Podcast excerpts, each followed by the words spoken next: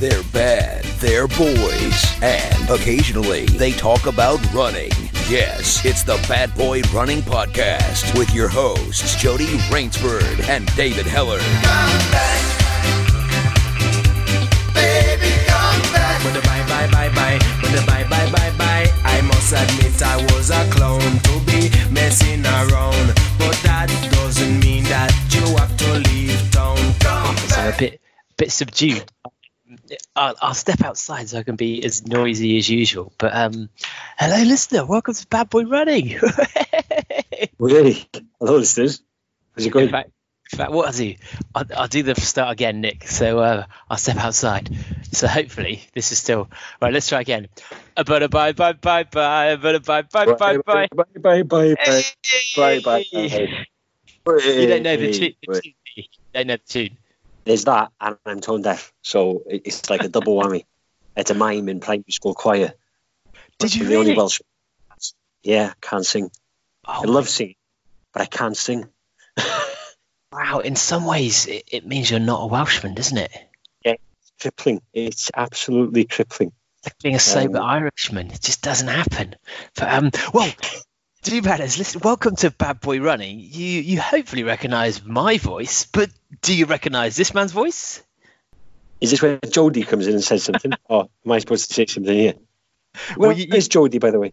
What have you done with him?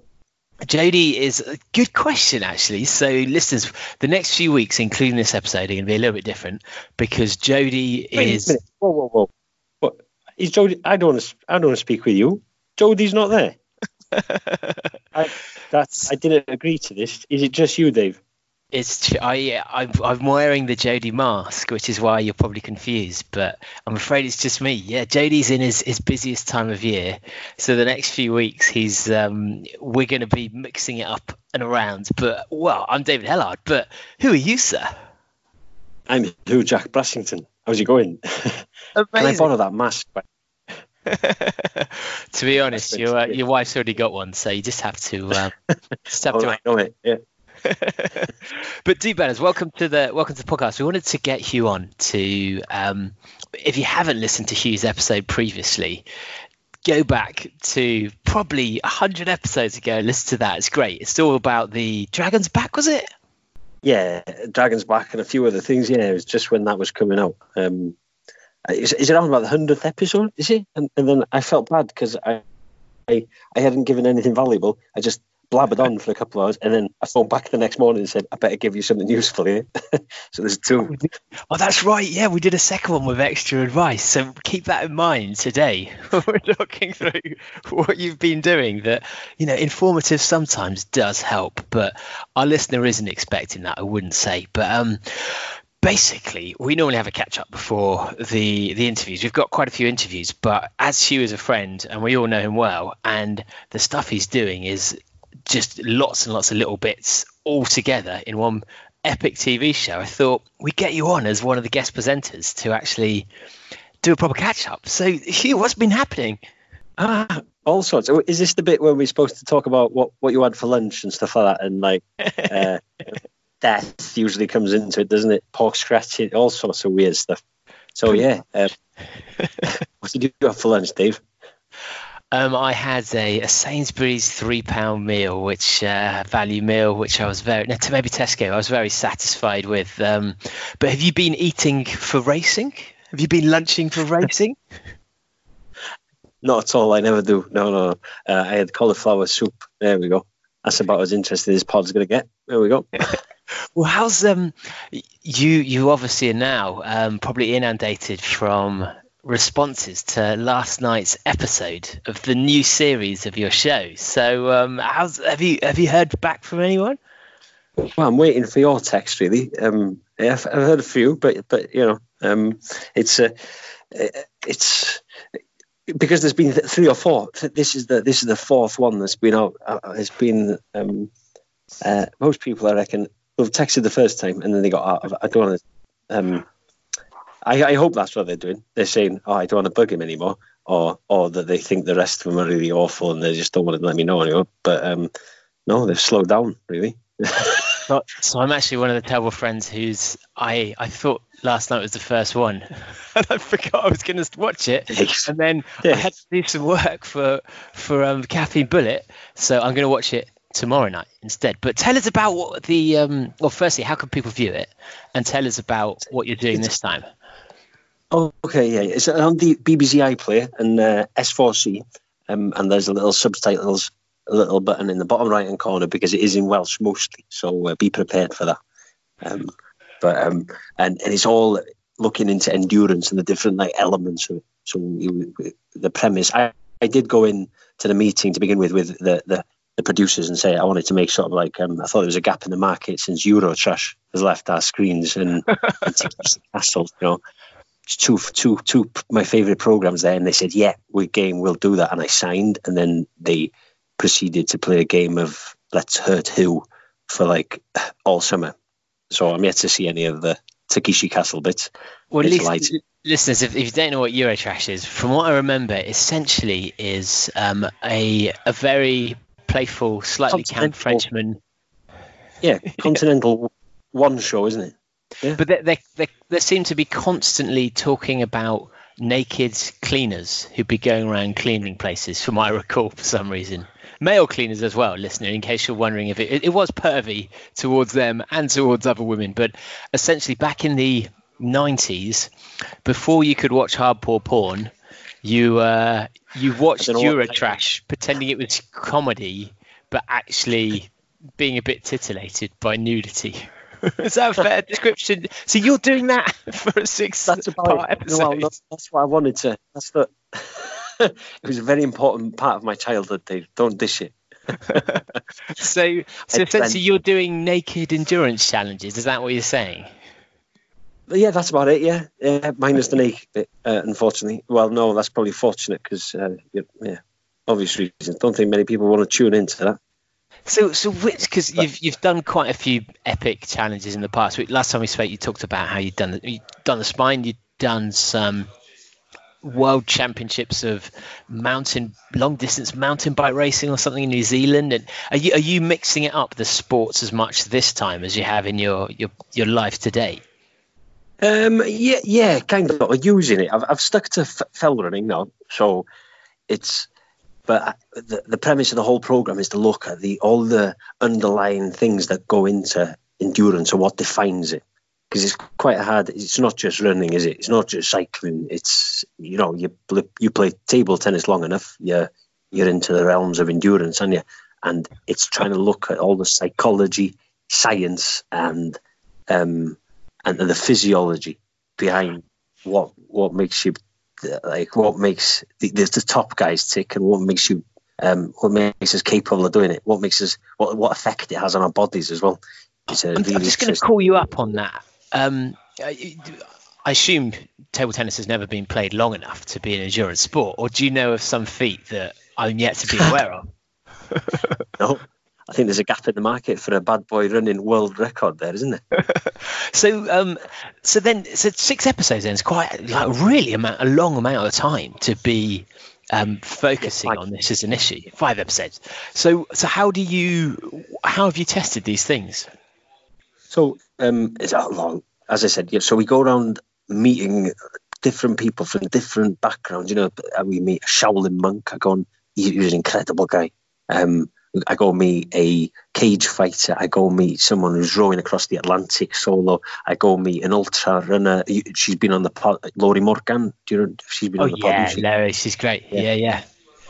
yeah, Laurie, and then uh, there's various people from all sorts. There's there's like a Paralympic kayaker as well, um, and we, we're, we're looking at what what got them into it, what what, and we look at different elements that you can take from each one. So with the, for instance, the cage fighter, the Shaolin monk, that's looking at pain, how to deal with pain, because you know you you enter an endurance race, you're going to be in a lot of pain for a lot of for the time, and you? And and it's probably one of the biggest things is how do you cope with it and how do you deal with it. And if you can do, do that well then you probably are one of the top uh, endurance athletes aren't you?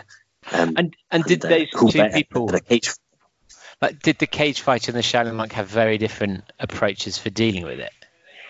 oh yeah we Um, I was expecting them to. I was expecting them to because you know, for obvious reasons, you think you meet, you think of a cage fighter. You've got this um, this image in, in your. Well, I did anyway. I, I thought I knew the type of person I was going to meet, and he was called Brett Johns, this guy. But he completely blew me blew me away. It was like he's such a deep, deep thinker about what what he's doing. Nothing's by accident. He, he's he's got he had some really cool things to say and things that actually affected yeah, it, it, did did affect me. You know, like I was going into it a little bit like, oh, this is just a bit of a gimmick for the TV program, blah blah blah. You know, like, um, what am I going to learn from a cage fighter? But but you, you know, I, I, left and it had affected me, and it did help. It's um one of the most simple things he said was, um, because one incident he showed me a clip right of him fighting where he'd fractured fractured his eye socket in the one of the first first moments of the fight, and he'd carried on, know it with a, he he knew full well what he'd done because you know they, they're quite in tune with their bodies, aren't they? He he knew there's there's some damage done there, but he carried on regardless, and he went on to win that fight.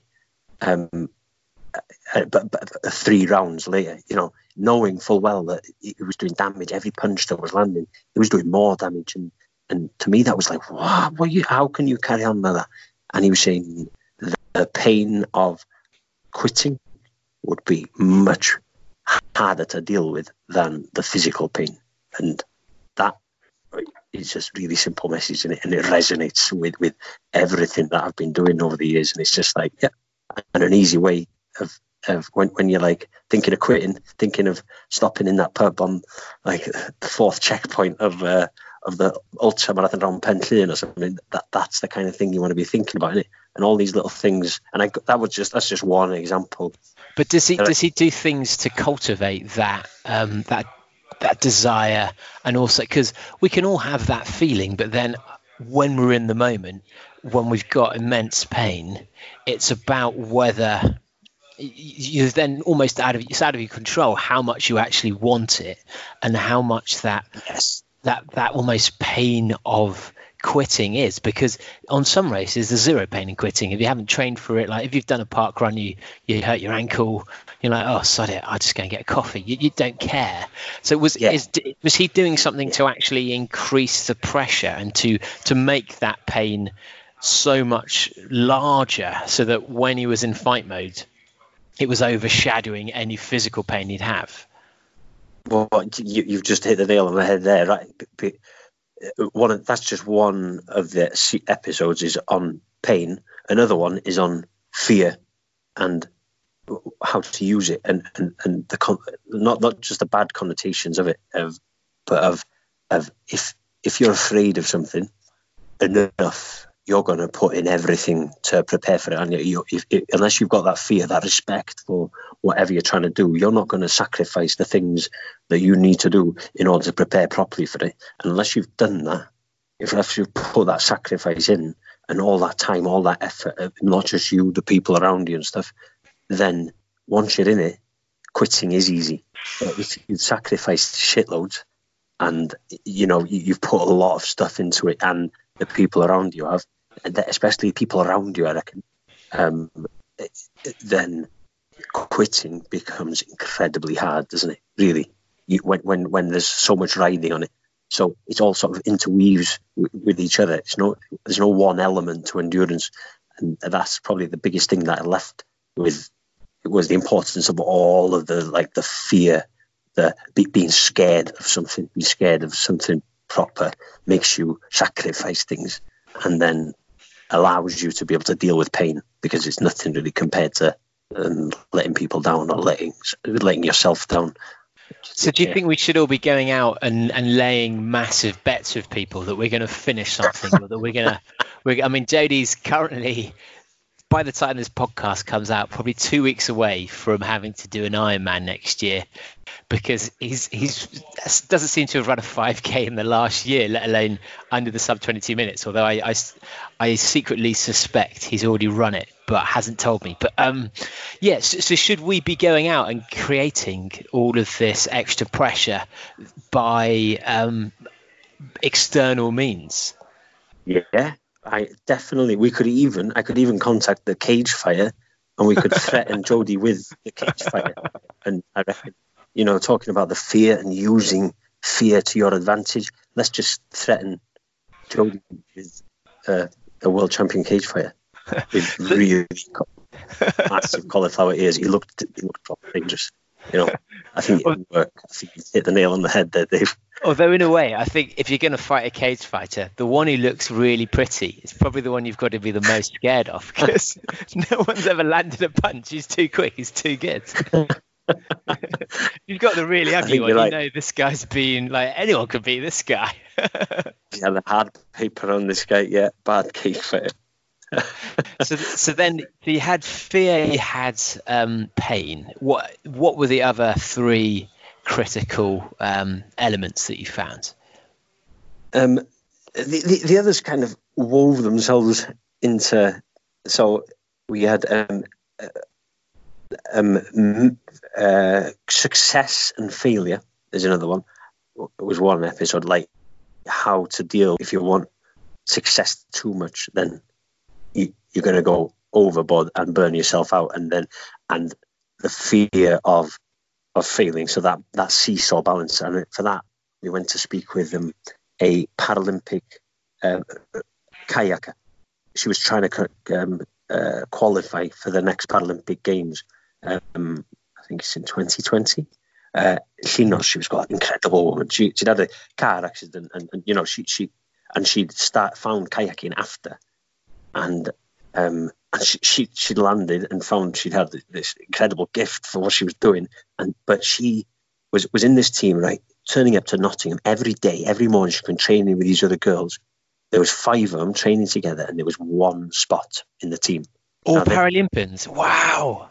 So they've succeeded in getting there, but then they're in this massive pressure cooker now um, of trying to get into that team. And we went there when they were in the middle of it, and, and you know it was a couple of weeks until selection was due, and I got to rate, I got to have a go in one of the kayaks. And, I don't know why that makes me laugh.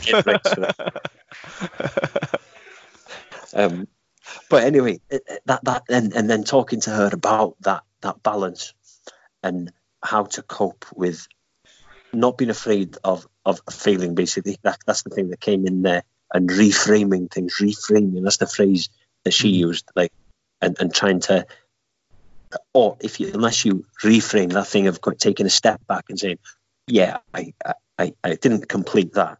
I didn't get into the team, but look where I am. I, I'm one of these five people, the best in Britain, doing this, and and that that that that was key to keeping her mental state of mind in the right place. And was that and, uh, something that she was that a narrative that she wrote once she hadn't got in, like, or, or no, no, she was still in contention. She was still in contention, but you, I reckon, you got to lay those foundations because if you're in that position, I reckon one of five people, you probably she, she knew who was going to get in because you kind of know, don't you? If you're mm. racing with these people every day mm. and training with them, you know if someone's stronger than you. And she knew that there was one girl that was head and shoulders above the rest, and she was more than likely going to be the one that got chosen. So she was laying the foundations of how to deal with it, I reckon. And because it is a massive success in it to, to get into that position, she's going to be in the European team, she's going to be in all mm. that. But for the Olympics, there was only one spot. And um, just to, yeah, that reframing thing. And, and and because it was a, this whole TV series, I should have brought this up sort of is geared towards me attempting a Paddy Buckley at the end, which is you know pushing my abilities to the right to the limit, really. You know, on paper anyway. It's, it's a 106 kilometer mountain run, 8,700 meters of ascent, and um, it's one of the British rounds, all off off off road. It's on mountain side basically in it, so it's fell and uh, it's it's not easy to complete. So yeah, i mean it's a lot harder than the Bob Graham round, isn't it? It's known to be partly because of the course, partly just because you you're not going to have a team of runners and supporters in the same way you would in the Lake District, where it seems like someone's doing the Bob Graham every week almost in the summer. Um, yeah, it's just if you look at the, um, the, I think the best the best way to look at how difficult something is is to look at the record. Have a look at well, the fastest time is I think the Bob Graham's uh, t- 12 hours something, yeah. Um, the Paddy Buckley is two hours plus slower. So it's two hours slower than the the Bob Graham. So if you're talking percentage, you, you don't almost twenty, maybe seventeen percent harder. Mm. Mm. Um, and then the round it's it's it's the only round British round that you don't really have to finish within 24 hours to be deemed a success. That's what they say. Oh, but, really? Yeah, yeah. Because it, it, it's like. Um, is that what they say, or is that what you're now saying? Um, that, that Shall I say just that? Yeah, yeah. Let's let's redefine it. That's what it is now. Okay. Okay. no, I don't want to reveal what happens. Yeah. Yeah. I mean, I think if I was if I was I a think, betting man, I'd bet you to do sub twenty four. I'm I'm not saying a thing. I will say um, it's one of the hardest things I've ever done, and mainly because one of the biggest storms I've ever been stupid enough to be out in hit within with 15 hours to go, something like that. So ah. it was done in. Uh, well, I'm stopping there, or I'm going to spoil stuff. But yeah, it was did, absolutely. Did you know that was coming as well when you set off, or, or did it set in oh, at a time yeah. you weren't expecting? We, we, we were due we were due to start the day after we moved the schedule, and you know it, it, the logistics of this thing are incredible. Anyway, you know you, are talking mm. even if you just you just had runners supporting you, you've got maybe 20 people there runners and, and supporters, people coming driving cars here and there and everywhere. Then on top of it, what we had was the camera crew, and it was a hell of an operation. You know, you're talking there was four full camera crews. There was one drone pilot. There was one uh, loads of people with Go, GoPros. Um, so reorganizing it, which we had to do because of the storm that came in, um, we had to move it a day forward. Was uh, a nightmare. It was absolute. We, we had to reorganize all the support runners. Imagine with a couple of days left. So I went from having like a good three three support runners on each leg to having, um, well, at one stage there was less than one. But then the good thing with runners is you put something like they they respond. It's an incredible community in it. Really, mm. you put something like this, any sort of like um, someone in need, bang, in the end, I had almost more runners than I had scheduled because people came out of the woodwork all over the shop. What Sam from Ultra X, you know Sam? Oh yeah, yeah, yeah, my uh, MDS flatmate. Yeah, he he he drove up.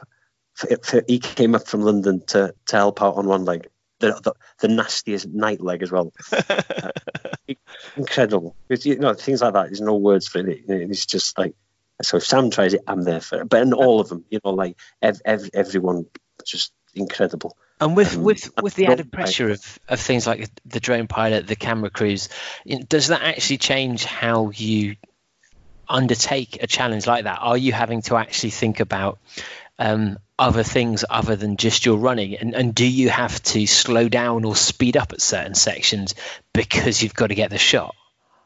Yeah, yeah, um, it, it does. It does affect it the, the, the obvious things like that because I've got to speak to a camera, haven't I, for a bit? Because that's that's I've got to think about.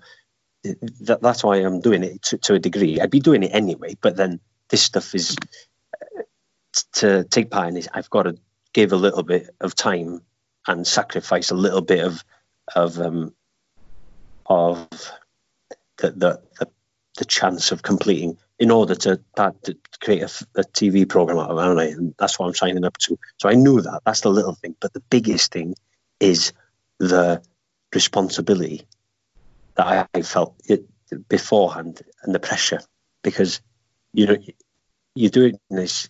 A lot of people, a lot of the pros and stuff, they don't say a word to anyone that they're attempting a Bob Graham. You know, like Kilian did it. He didn't say anything, did he? Until a few days before. You yeah. Like, oh, he was yeah. looking for support runners um, because it's pressure, isn't it? As soon as it's in the public domain, people are watching, and there's pressure. And for me, it was not only the pressure of me completing it and and you you're going out there on a limb and you're saying, "Oh, I'm I'm going to give this a go," almost like as soon as it's public, it's almost like um you're going out there and saying, "I'm going to complete this," and I and, and then what well, I, I think these days there's people are so used to the formats of documentaries and TV shows that actually I think we're due a, f- a few failures, failures, and I, and I think it makes better television because people can understand that more, and then people actually trust it because when when you see successes, it does all it does to a little bit make you think, well, when they were moaning, how bad was it, or well, just how hard is it to do that? But when you see the failure, and there's normally a very good reason, or it's just because of the, the overall difficulty, at least then you've got that confirmation that yeah, this was this has to have all been real because they would have they could have faked the they wouldn't fake a failure essentially. Oh well yeah there is there is nothing yeah this is in horrific detail all of this so um and and they managed to cap, capture every single fall i had every single stupid thing i do. There's a cameraman in my face imagine. And there's a lot of that you know when you're up on your feet for 24 hours running there's a lot of stupid stuff that happens in it? And every are you allowed to swear when you're on the camera oh, there or? yeah yeah, yeah. Um, I it, during the filming of the, the series, you know, when I go and meet people, that's mm. I've got to watch what I say. It, that is that is more presenting work than it is um, doing a challenge. But once I'm doing a challenge, once I'm doing doing the actual thing, that's just me. And and I told them I I, I can't. I'm not going to hold anything back there because you know it's part and parcel, isn't it? It's, it's, it's all real, and they can bleep yeah. it and stuff. But did they're not. Yeah, I wasn't holding anything back. But and back to the thing about pressure, I was. It was not just the pressure of me finishing; it was the pressure of these people's jobs are relying on me being fit to do this. So, in the month leading up to it, you can imagine if I'd have done something to my knee, and has happened shitloads of times before. You know, mm. if I'd have fallen over, if I'd have gone too hard training, or I, I actually stopped playing touch rugby for three months I love touch rugby. I, an absolutely incredible game. It's just like I get get my fix every Monday night after college. But then because I do sometimes pick up injuries for me, I had to stop it. I couldn't deal with the the, the, the thing of well, if I get injured now, this thing's that's been commissioned by S4C, which which is these people's jobs for a good four months. I'm not going to be able to do it, and uh, and the whole thing then is just a flop. Uh, and, and then that's the, surprisingly for me anyway, because I wasn't expecting that sort of pressure. But it just comes at you at all angles, really, and that was quite hard to to. That was the nastiest one to, to deal with. And, and what's the thinking now then? Are you because I've, I've seen you speak before where you're um, you've started off saying you're a writing journalist and you've got into that, then you're saying you're a TV person, now you're into that. Are you looking to now break out into larger, I guess, global challenges and bring on a bigger audience? Oh, um, no, I'm an engineer, full stop. I, I, I do this stuff for fun. And anything that's in my path that I can do for fun, like this, is, is sort of like um, they allow me to go and do these challenges, you know, by doing it through the telly and stuff and through these various media channels. It's just sort of like a, a tool I can use to have more fun, if you like. So I've got no aspirations to do anything more than I'm doing now. Uh, it's just uh, and see what see what comes in, whatever's in front of my nose. and, and do you think this will lead to more uh, similar style challenges on S uh, S4C? Um, I hope so. It, it, it depends completely on various factors, you know, because there's there's a couple of people that'll decide what sort of um, series they want to commission, and then mm. and then it'll depend on whether or not we what we offer lines up. Because I just don't want to do anything, anything just to just to get get on telly, or you know, I want to do things that I want to use it to do things that I really want to do, and because it's a big, but everyone's got a big bucket list, and I want to try and work work away through it, um, and uh, and use the caffeine bullet to, to, to get me there because I'm hearing good things.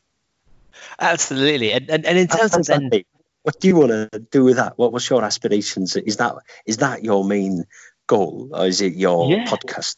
What's, what's the what's the sense I mean, of your work? I love the I love the podcast, but we've I mean it's cost JD and I money um, overall, and then in terms of the uh, caffeine bullet, hopefully this is about to break out into service stations, bars, and gyms. Um, but more more to follow on that.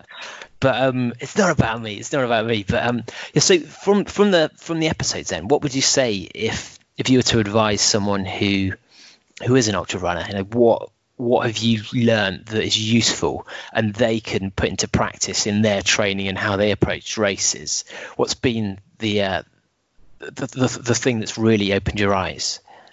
I see, I see what you're doing here, Dave. You, you, you're um, heading me off at the pass, and yeah, so I don't have to phone you back later on and say, actually, Dave, I've got some useful stuff to say. um, uh, okay, so the, the biggest thing is to branch out, I reckon. You, do you know, like, um, because we're in this bubble. If you're an ultra runner and you're obsessed with, with ultra running, because you have to be really, if you, mm. because it takes so much of your time, doesn't it? Um, branch out, have a look at other sports, see what they're doing, because I learned so much just by looking at these guys. Shaolin monk, uh, I, I, I, didn't think I'd learn anything from him. You know, I turned up, he was dressed in a tea towel. I was like, well, This guy. But I, I come away a different person. He was an incredible man. Paul Wong, he was called. The, I'll just go into this guy a little bit. He, his father was the only um, Shaolin monk to survive the the civil. I don't know if it was a civil war, but there was a big war in in China um, around about seventy years ago, and he was the only South China Shaolin monk to survive, and he did that by swimming to Hong Kong, and he got picked up on a boat, and and he was taken to South Africa by this boat because he was going there, and he is the only man that um, uh, knew the ways of the South China Shaolin monks. So he passed that on to his son, who was Paul Wong, and they ended up in Wrexham, of all places, with the, China, the Chinese takeaway um, uh, business. And this this Welsh Shaolin monk is the only guy, surviving guy, that, that, that knows the ways of the South China Shaolin monk, and he's a world expert in it. Now, the story behind this guy is absolutely incredible, and the man himself, he's, he's, he's even he was even sort of deeper. Some of the things you were saying, you know, like um, I was ex- going in expecting like mumbo jumbo, wishy washy, and mm. I got completely opposite, and, and and I think I'd be a hard customer to um to to win over. You know, I'd be critic. I'd be like, oh, I don't know, but but this guy, and and most of these people were like that. You know, so the biggest thing I've taken from this whole thing is is that is to um, branch out and to share summits with people. I reckon there's no you, you know like the best thing about doing a Paddy Buckley is being able to run it with a posse, you know, with your mates. Is there, mm-hmm. is there anything better than being sharing a summit, you know? And uh, it, it, just adds so much to it. There's no point being up there on your own and that, that's that's a, a, big thing that keeps you going as well. So unless you get other people involved, then your chances of success go plummet. I reckon not not because of the obvious you haven't got anyone to carry food or water for you, but but for that reason of camaraderie and like um, you be that feeling of letting people down, letting these guys have sacrificed their day to help you. If you don't finish, then it's kind of letting them down. It's like yeah, yeah it's a big thing that. Um, and I, th- I think that's a good message for the podcast as well. Just surround yourself with people, engage your community, because uh, yeah. yeah, a lot of a lot of lonely people out there, and, and ultra running can be very lonely, as you know. Um, for yeah. vast waves of it, some of it's chosen loneliness, but or chosen isolation, but but yeah, absolutely. Um, and and yeah, hold hands together. and just on the Shaolin monk, then. So how does he? Does he still? practice you doing those hitting each other with bars and because in my head that's what they do they're basically um yeah orange ninjas hey, see orange ninjas yeah he did he did look like you know um i used to love the ninja turtles you know you know um shredder, shredder. no not shredder no not shredder um splinter splinter, splinter. He, just reminded me of splinter you know like wise. He, he didn't look like a rat. He was like but he was he was just yeah he, he started hitting a tree at one stage and he was just talking to me at the same time and I was like this guy's cool. And uh, yeah. That that's it. I think that's episode two I think. Have, have a look at it or three I don't know amazing and, cool and the cage cool. fight is just as just as good he's a hell of a cage fighter as well he's like one of the best in the world he's in the UFC you know guy from Swansea Brett Johns um and and you know completely the opposite of what I was expecting. Um, uh, really cool guy, um, amazing, yeah. Um, and the camera. One one thing as well is the logistics of filming this thing is probably more, more impressive than actually doing a Paddy Buckley. Like it was an absolutely incredible job. Like the cameraman, every cameraman, you know, they were they were running up these mountains, but they were lugging a shit ton of kit, and they had to get up three, four summits within like 12 hours. So they'd be running down, and there'd be a hell of a logistical team because I was a tracker, and they had to pinpoint where I'd be. They'd be running up the next mountain, and four of them, four teams, sort of circling around each other. And Did the camp, the- train? Do they have to train physically themselves then in preparation? No, I think I think Cwmni Da, the the TV company that S4C uh, commissioned to do this, are blessed in that they're they're based in Snowdonia, so they've naturally they're, they're, they've got like sixty or seventy people working for them anyway, and out of those, there's a vast majority of them are mountain goats. You know, like the the, the guy, um, the head honcho, um, Doug's, the, the guy who owns the company, pretty much he ran a leg with me. He was supporting me. No- Nothing to do with like he wasn't filming or anything. He was just there as a supporter, and he's fifty something, and he was he was charging ahead. You know, like and, and another one, the, the guy who's um, edit um, is it oh, Theon one? He's one of the one of the, the main guys behind the the the, the program. He he was doing the same thing in the nastiest leg. And when the weather hit, he, he was out there but GoPro in one hand, Lucozade in the other, you know, taking me over this mountain. Um, and then whoever then who was it, it was the actual the, the guy who's cutting it all. He's a hell of a mountain biker and used to be out on a mountain. Geth. I'm naming them all now. I've started, so I've got to carry on. Sorry, Dave, you just have to deal with this. Gethins, two Gethins, Gethin squared, two of the fittest people, I've, you know, and because they were So essentially a team that the whole team were were athletes by nature anyway. Yeah, by nature, by fluke, you know, this, Yeah. and this definitely would not have worked um, without that. Uh, Mary as well, yeah, she's she's a hard nut. Well, I'm going to cut you there. I'm going to cut. I'm going to cut you short there before before we go through the entire credits of the, uh, the documentary. I um, gladly carry on, but yeah, that's a key thing with it is uh, it, it's uh, it's worth a look behind the scenes. There's an article I think out on it on it's made it into broadcast, which is like a big um the big big deal for them. It's, it's like a for for the media people Mm. out there, and there's there's an article on the logistics and how they how they went about sorting this out, which is pretty impressive. And I was completely oblivious to. I was just there demanding bananas and stuff. Again. so, so other, at the end. is there any way to see it then, other than on the the BBC iPlayer? Is there anywhere online for if people are international or? Um, I reckon there's so many like you know like TunnelBear and shit like that. Like you you can you can um VPNs are they? I don't know if they're legal. So if they're illegal, I did not say that right now. Okay. But Yeah, um, In fact, the BBC iPlayer is completely free if you've got a TV license. If uh, if you're abroad, I don't think their vans are going to come round and uh, and charge you a fine. So yeah, VPN, BBC iPlayer, and what was the name of the show again? um, it's 47 C O P A, and it means pedwar deg saith copa. It means 47 summits. Um, if you just put my name, Huw Jack Brassington, in, that it'll come up. So don't think Okay. think of Hugh, Hugh Jackman, but the Welsh version essentially. Huw Jack Yeah. Brassington. So it's kind of the same. But um, well, mate, thank you so much for coming on to tell us about that. We've we've we've got a we've got another guest to come now. I've no idea who it's going to end up being though, because of the way the next few weeks of recording are going to be. But what we'll do, we'll put your um your episode link underneath the poddy and in the show notes. And uh, yeah, do badders. Let us know what you think. Get watching, and we'll uh, we'll pass your feedback on to Huw.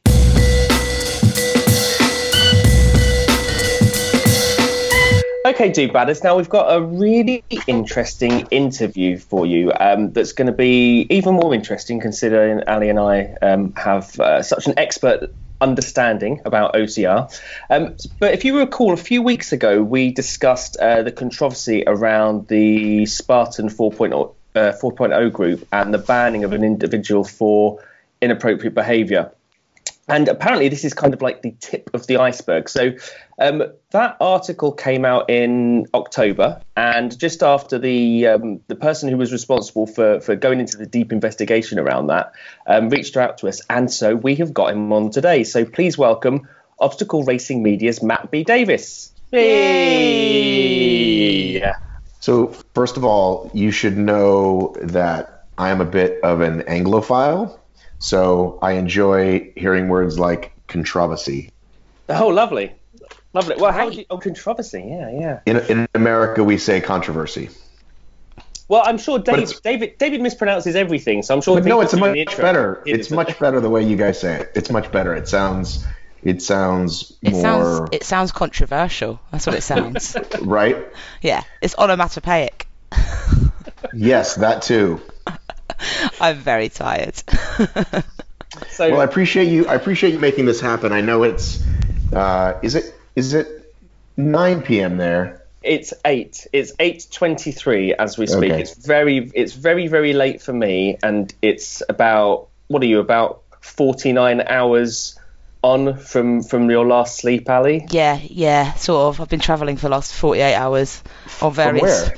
from Namibia, from the desert. She ran it. She ran all the way back. That was the problem. What I should have. Would have been quicker.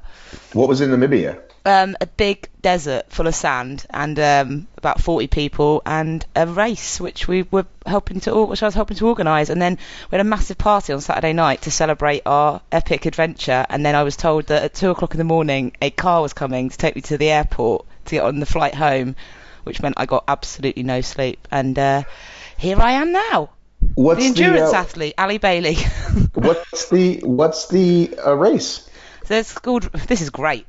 It's called Race to the Wreck, and uh, it is a race across the. Uh, and, and then you were a wreck as you raced away from it. As yeah, I was race to become a wreck. So it goes across the Namib Naukluft Park, which runs from uh, west to no east to west.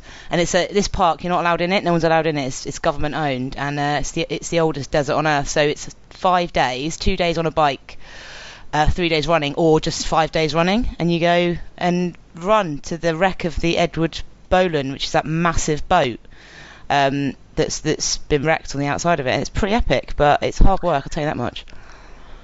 So I just quickly looked and it says connected to Rat Race. So do you work for Rat Race? Oh, sometimes. Work is a funny word, isn't it? But yeah, I am. I I, I do work with Rat Race quite closely. I'm Rat Race's uh, ambassador, so um, I go out and help people, tell them to grow a vagina, as I say, and get on with it when they're crying in the desert. But no one was crying in the desert, and it was great, and everybody na- nailed it. So it was brilliant. Only two people had dehydration and sunstroke, so we got away with it. Right. well, so doesn't wait. So doesn't Pete work there?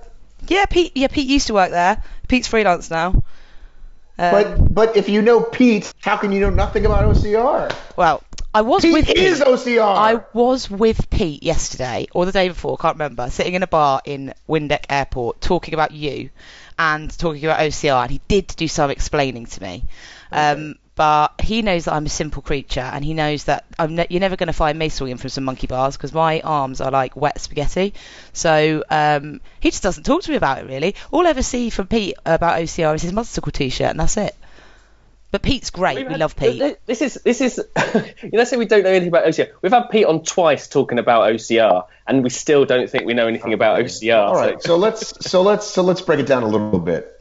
So first of all, you could sort of think of me as an American Pete, although Pete is sort of well loved by everyone, and I'm more of the you either really like me or really hate me kind of person. So um, that's you understand what I'm saying? yeah. You're on the right And then- podcast. yeah. right? Which is why I liked you guys when somebody said, uh, I had heard of you, I have heard of your show, and I might have listened to one way back, but then someone said, hey, they talked about you a bit. Um, and I went and listened. I was like, oh, yeah, I like these guys. So, obstacle racing as a whole, you know, we're sort of, you know, we're sort of the, you know, the bad boy running, if you will, for the people that just run street 5Ks, right? They think we're a little wacky, right? Not quite there. But of course, in our sport, as there are in all things, you've got people who take it far too seriously. You've got people who think they're Instagram models. You've got people who just do it for fun. You've got some elite athletes who you know are great. So I started Obstacle Racing Media as a podcast back in 2012 because it seemed like a fun thing for me. I started doing this thing. It seemed really fun. This thing being Spartan races, tough mudders, running in the mud, over walls, et cetera, et cetera.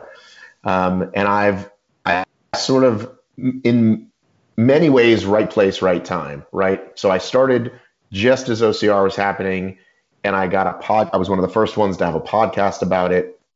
So a lot of it is is good timing, and I believe I'm pretty talented, right? I'm good at what I do, and so therefore, uh, I, I do what you know. You know, people now really love this term content creator, um, which I hate. So people ask me what I do, and I'm just like, well, I talk to people, I write things, I make videos, and so that's what I do for the obstacle world. Uh, much like Pete did over there, I turned it into a business. Um, although Pete did a much smarter thing than I did, in that he really rallied a community around him.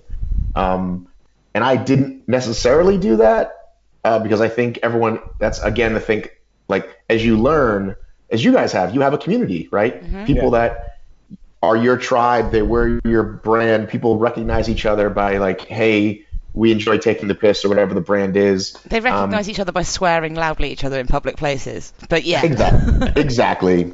So yeah, so that's does that help some? Does that catch you up some? Yeah, yeah. And, so, how do how do you kind of go then from um, the transition? Because you know, if if you're kind of like that for us, how do you go from a transition between um, doing what you do to then going and doing this kind of like investigative piece of work that led all the way to, to, to where we are now? Yeah, so back even back in 2012, 2013, we started having some like charlatans, like races that were not quite up to snuff. Or there was one race that actually wasn't paying people, a race that offered to pay people and wasn't paying uh, like the winners or the vendors. Yeah, and it was this thing that like everybody talked about but nobody really like put out there and i was like well if i'm gonna if i'm gonna be the news and information about this sport like i, think i'm sh- gonna be the one to do this and so um you know just as we'll get to this current story i was liked by many and hated by many oh you're you're just trying to bring them down. You're just trying to get clicks, like all this stuff. And um, interestingly enough, in the first in the first few months of it, a lot of people got really upset. And then later, when this guy turned out to close up shop and owe even more people money, they were like, "Oh, I guess you were right." So sadly, in my industry, there is no one like me. Everyone is just like, let's all be best friends because they're afraid it's going to cost them money or access, right? Um, which, by the way, I realized goes all the way up to, you know, not to compare myself, but you know, if you're familiar with the National Football League, which is the this gazillion dollar sport, yeah, and all the networks kind of don't really say much when stuff happens. Like ESPN is in bed with the NFL, so Mm-hmm. when stuff happens, they're like they look the other way or they don't really report on it, or you know what I'm saying? Yeah, do you know what? That's that's quite interesting because I've worked in the music industry for a long time. There is a point to this, and one of the reasons I got out of it was because of this whole politics thing, where no one ever told the truth, and it was always like smoke and mirrors. Then I come to work in running, and it's the same thing. Like with the trail running community, like you're saying with the OCR community, there is stuff that goes on, but no one actually talks about it. The the darker stuff and the bad stuff, and it's like, oh yeah, isn't the running community really really great? But it's like, actually, like anything, like any community anywhere, there's always going to be a couple of bad apples in it. Um, and everyone, everyone knows who they are. That's the thing. Yeah. Like we know who they are. Everyone knows that. All the race directors know who they are. And like, why? But so why is no one saying that and telling consumers and runners what who they are? Because Well- because of the politics. Because the the thing is, there's so many things tied to to you know the the success of their races or, or, or perceived success of their races. Usually it comes down to dollars, and I'm certain that I could have made a lot more money. You know, I guess it's in some senses it's good that I'm the only one who does it because I can be the one who does it and not have a competition for it. But in the other times, I do wish that more people would come along and and you know call a spade a spade and and you know help keep people more honest. Do you think? Do you think because OCR doesn't have the same like uh, type of associations that maybe uh, it, like the running community have had for a long time, and because it, it's a relatively like newcomer on the, on the block. Uh, that actually and, and it very very quickly you know rose to, to, to getting so much attention. Do you think that that's probably what attracted so many charlatans, or do you think it's it's just similar to, to pretty much everything else? It's just it's much more open. Well, yeah, I mean 2012, 13, 14, people looked at the you know millions that were being made by Spartan, Tough Mudder, and Warrior Dash, and they were like, I own a piece of property, I can have a race. And I think it was everybody from people who thought they would put on a good race and then were bad at it to people who flat out lied and like literally did not put on a race. Like Wow. There was a guy I remember. Like I can For say Fyre Festival, but for OCR. This is amazing. Worse, worse. I can send you links to articles I wrote. There was a guy who the address he listed for the site was a Target parking lot. Um, I'm not kidding. But he could have said that was part of the event. Like part of the event is to actually find out where the event actually is. And I'll Right. send you to a Target parking lot. To be fair, it's like a, a party. That sounds like the start of an ultra. It does. right? And so th- this guy had all these races listed, and and we called him out on it. And I think you know, and I say we because the community has has like helped because they they do their part and they comment and they say it as well and they share it with their friends. And I think we, the community, have have shut a lot of people down who otherwise would have done more damage.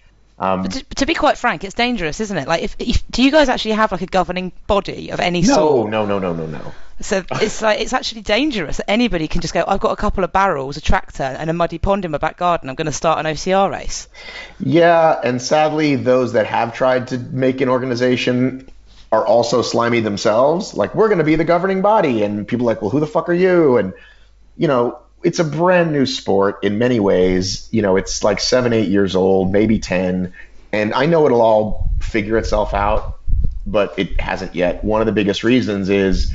Um, the biggest brands don't play well with each other. They think they're the sport, and so why do I need to, you know, work with this guy? Whereas things like, you know, r- just regular rail running or all the other sports seem to f- find that pretty quickly. Like, well, hey, we need to somehow work together to make this part of the greater good. Um, but even then, you know, as you know, there's there's still horrible politics and whatever. Yeah, uh, but it's, at it's every at every level. I guess it's the same like with trail running. I mean, I can only talk from a UK level, but with the trail running community, they all seem generally to get along mm. because they're all doing the same thing, but they're all doing it differently, and they all have their own like USP type thing. So it's kind of like they all can trot along together. But with OCR, is it different because there seems to be it all seems in my head an OCR is an OCR. There'd be some monkey bars, a bit of fire, a load of bros with their numbers written on their faces, and that's it. So you know, do you, do you find that within that community? Do people kind of get be like, this is my bit of turf, you can all fuck off, or do they work together to kind of be like Spartan do it differently to Tough Mudder to whoever else? Right. So what you just described is what a lot of people think, and that's just that's like saying, well, you know, you're a runner, you must only eat, you know, vegan food, and you do yoga, and you look at your watch for every, you know, step, and right. I'm guessing that's not you. That's right? actually Jody. You've just described Jody. so so so yes the you know there's there's a lot of there's definitely is some uh, bros and then there's some uh, people who uh, you know signed up for a race one day and had this amazing experience of challenging themselves and usually met a group of people they really like you know it usually is the community that sort of keeps it all together. I know that word again gets thrown out, around a lot but you know people travel to these races you know really far and they're doing it with their friends you know? They're carpooling down i don't know if you know this but america is a very large country. So to get from one point to the other takes a really long time. Hmm so people are, you know, riding in cars together or you know staying at hotels or whatnot. Um, So, you know, I, I would say that, you know, like none of my friends are bros, but there's definitely some bros in there, and there's some very douchey people in there. And uh, it's actually getting better. Like, people are starting to be a little bit more vocal and saying, hey, I think that guy is kind of a douche. You know what I mean? Like, and that used to never happen. Um, everyone was just afraid of whatever. Um, but yeah, the biggest brands, for the most part, are very, you know, very much about their own thing. And the smaller brands kind of do what you said, where hey, we're all kind of trying to do the same thing. Um, so in so in terms of the brands, okay. So this is like this is I, think I find this really interesting because you know, you, you have those kind of brands and they, and they you know, you said that they don't kind of interact with each other. How how much do they like drive the the sport then? Is it about you know like for example like the communities that are built um, and you know or, or do they kind of leave it? I, I, I don't know how much like brand control they have over um, what people who purport to represent them on a community level do, which I think will, will kind of lead into to, to, to the things that you. you Well, I mean, you get right. So if you if the word Spartan gets used for everything, right? If I use the word Spartan uh, in a video title or a podcast title, it'll probably get more downloads just from the fact that people are looking for things called Spartan. What is right? Spartan? What is it? Is it a race company? Is it a type of race? What is it? So Spartan Race is one of the first big. So these okay. So the first three big companies were Warrior Dash, which is sort of the big fun mud party, right? Three miles, like ten obstacles. It's more about the beer afterwards than the race, right? Great. Sign me So up for that- that one. get, get rid of the obstacles. You've So that's got a great that's that that wacky hat right there, right? That's the that's the Warrior Dash, right? Okay, we like that. That's great. Okay. And then the next one that's big one that started was Tough Mudder. And Tough Mudder was like, you might not finish this thing. It's 10 miles long. We're going to electrocute you. Ten Uh, miles. Who can run ten miles? That's crazy. But there's, that's what I thought too the first time I did it. But there's no, there's no, it's not competitive. You help your friends over the big walls. And it's a really good time. But when you're done, you're going to be like, wow, that was hard. So that's, I'm giving you the broadest strokes possible. Yeah. And Spartan was like, there's a timing, right? You're going to be timed, and if you fail an obstacle, like Tough Mudder, you fall, you fail an obstacle, you fall in the water, no big deal, ha ha ha. Now I'm cold and wet. Let me keep going. In Spartan, if you fail the obstacle, you have to do burpees. Oh, I've heard about this. This burpees, uh, people not doing burpees right, being a big issue. Exactly. It's the stupidest thing in the world, yet it is a driving factor in a, in the sport that pays the most money, has the most races. Somebody just won twenty thousand dollars for winning the championship in Tahoe. Second place was fifteen. Men Oh, hang and women. This is a lot of money. Oh, And- hang on a minute. and- I need to start retraining. yeah, I mean, So um, that's we, we always talk. David and I always talk about um, like the money in sport and how like OCR comes along, brand, oh, you know, brand new kind of sport and everything, and all of a sudden, boom, you've got these like huge, huge payouts. Whereas you know, you win an ultra, you get a wheel of cheese if you're at best. perhaps a buckle. Yeah, But the the irony with that though is that while it does make a lot compared to road running, none of our athletes are making a living. Like there's four people who make a living on OCR, like who don't have a job. Like I know them, right? And everyone else still has to work their day job. Um, again, they're traveling all over the country to, to get to these races, right? Um, so it's a fascinating little world. Um, I'm glad to be a part of it. I still love it. I don't race competitively for the most part. I do it for fun. Like I, I do I do what's called a media lap, uh, which is you know I do social. Um, you know I'll do GoPro. I'll run it with friends for fun. Will some things we'll try multiple times to video it. Sometimes I'll skip something. Um, and then you know I've got a few like a races a year that I want to do really well. And so, uh, if you've done 150 something obstacle races like I have, uh, you might want to try something else. So, like, I'm trying to PR a half marathon right now. I got a race on Thanksgiving. I'm that's like the most excited I've been in a long time. Um, because I'm trying to mix it up. You know what I mean?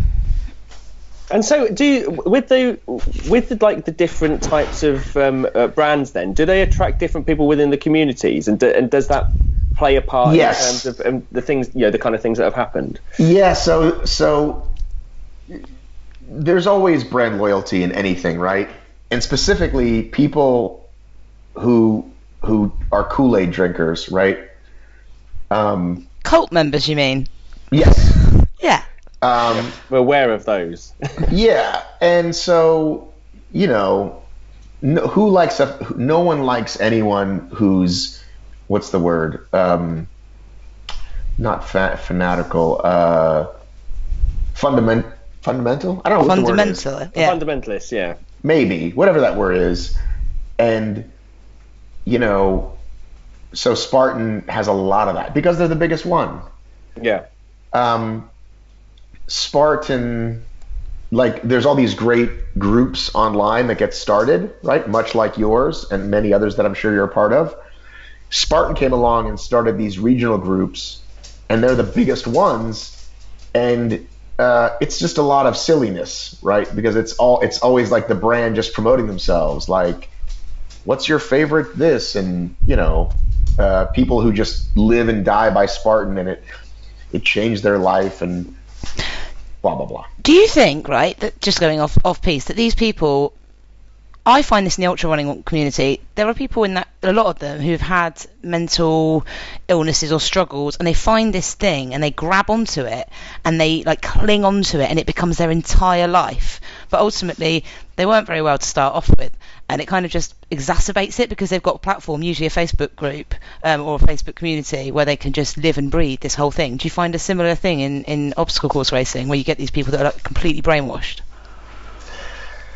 I, I mean, listen, you find a lot of people, a lot of folks who've had a hard time, and I think this might this might lead into our, you know, the the big controversy. You know, you're late 30s, early 40s, your life's falling apart, you're in a loveless marriage, you know, men or women, and all of a sudden, here's these like-minded people, and they lift you up, and you're physically active, and like this is amazing. This is the best thing that's ever happened to me. Um, but I think what I found is that people do that for two to four years, then they move on to something else. Mm. They well, I'm going to try CrossFit. I'm going to try Ultra. I'm going to not do anything. Right?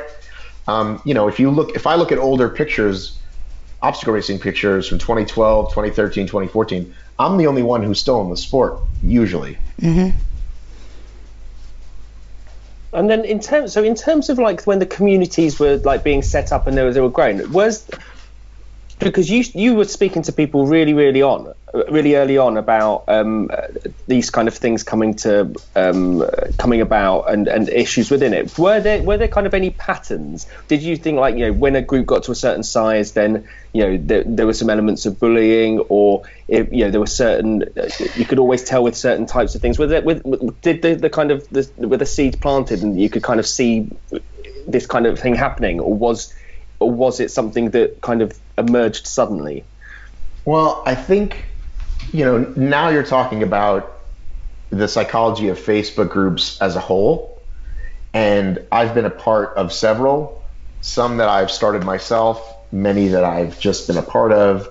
And, you know, you're always going to find people that say, well, this group was certainly much better when there were 20 people in it, right? It's like, Oh my god, we get that all the time. We get Bad. Boy Running has changed, and we're like, no, we haven't. but Right. it's just just because now we have to admin a bit better because we've got nearly 3,000 members of a group, so you've got to admin a bit better, right?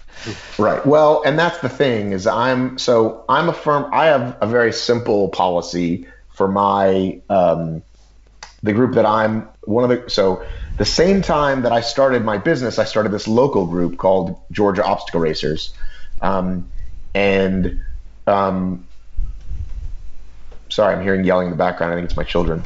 Um, and for me, it's like if it's not uh, porn or hate speech, it's fine, right? Um, and you never delete anybody's stuff. If somebody if something's going on you have a question about, the first thing you do is reach out to them and ask them, and then if they won't take it down, you delete it. And then if they continue that behavior, then maybe you say, okay, we're going to now sit you out of the group. And I have seen groups where you say one wrong thing and they kick you out, and it's like, what what just happened?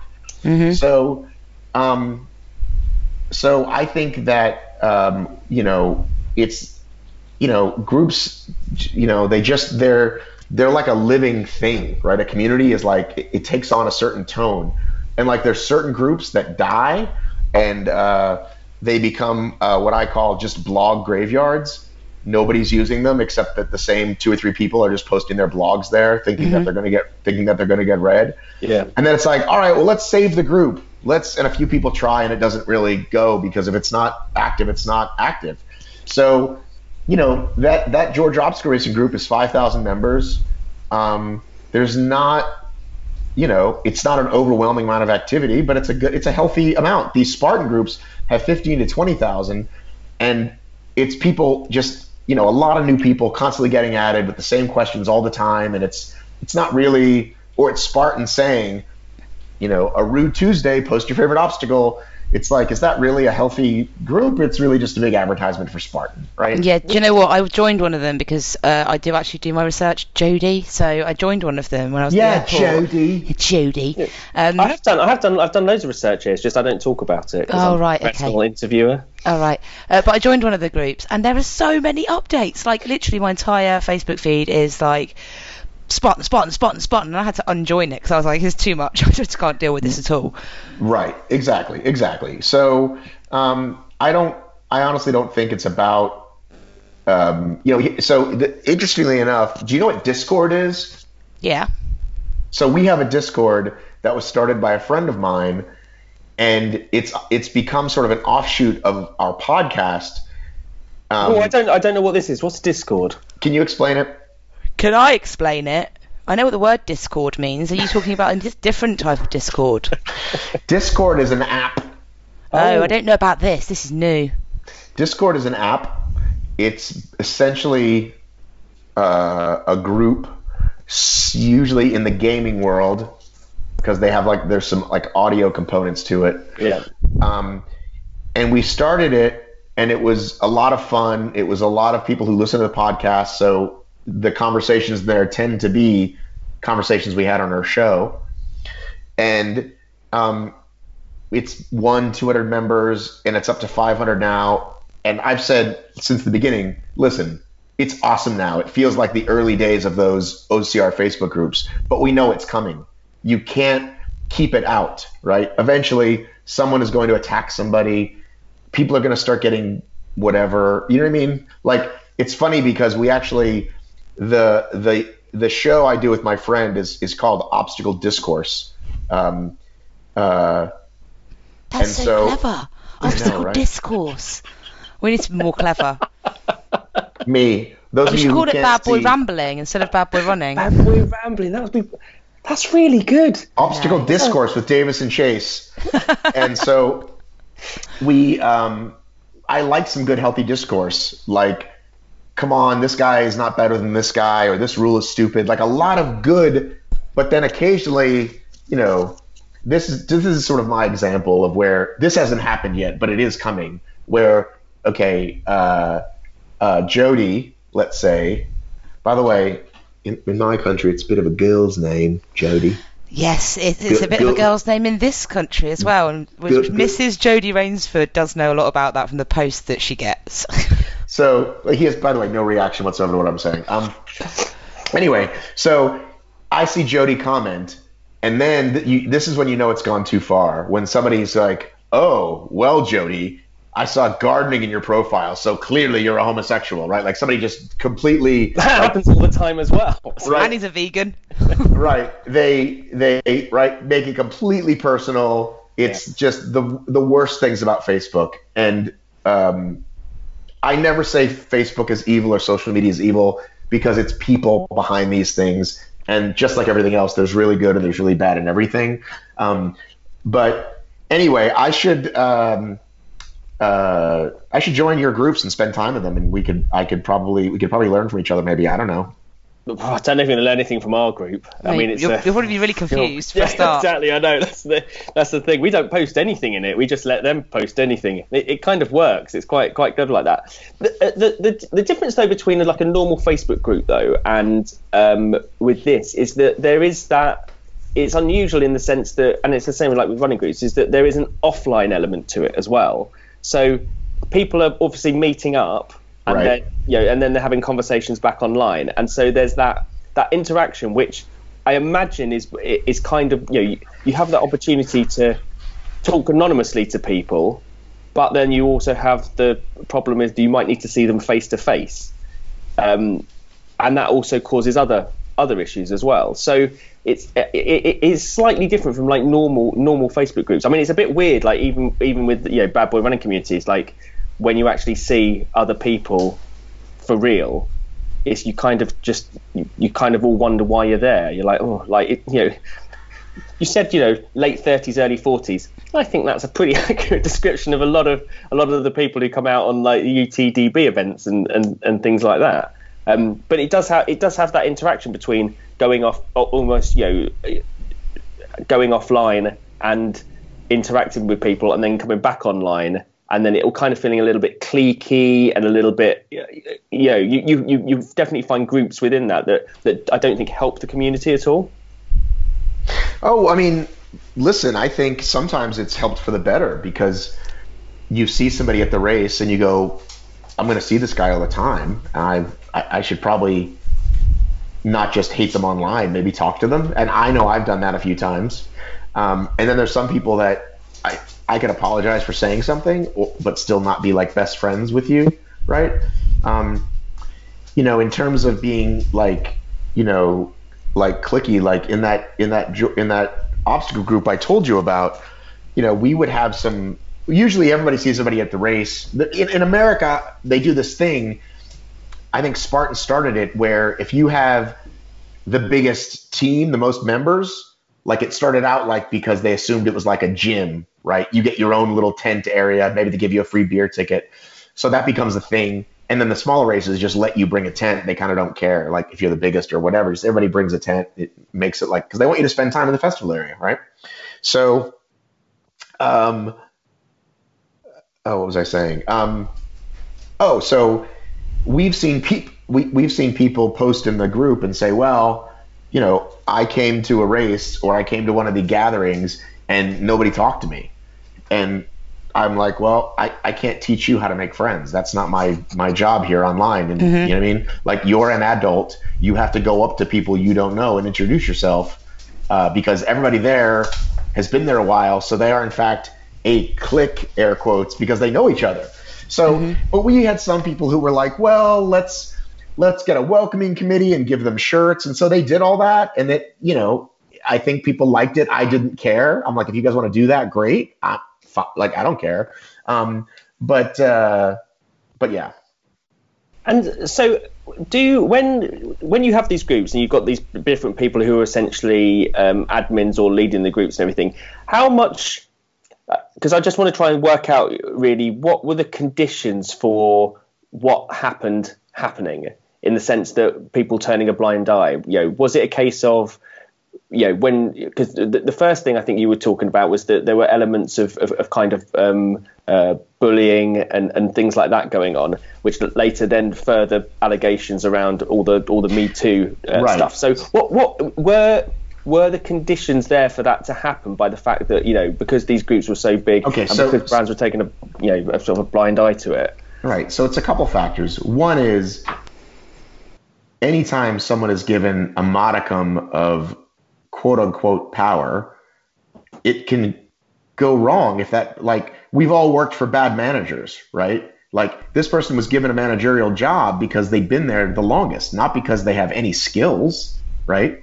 Not because they know the ins and outs of people, right?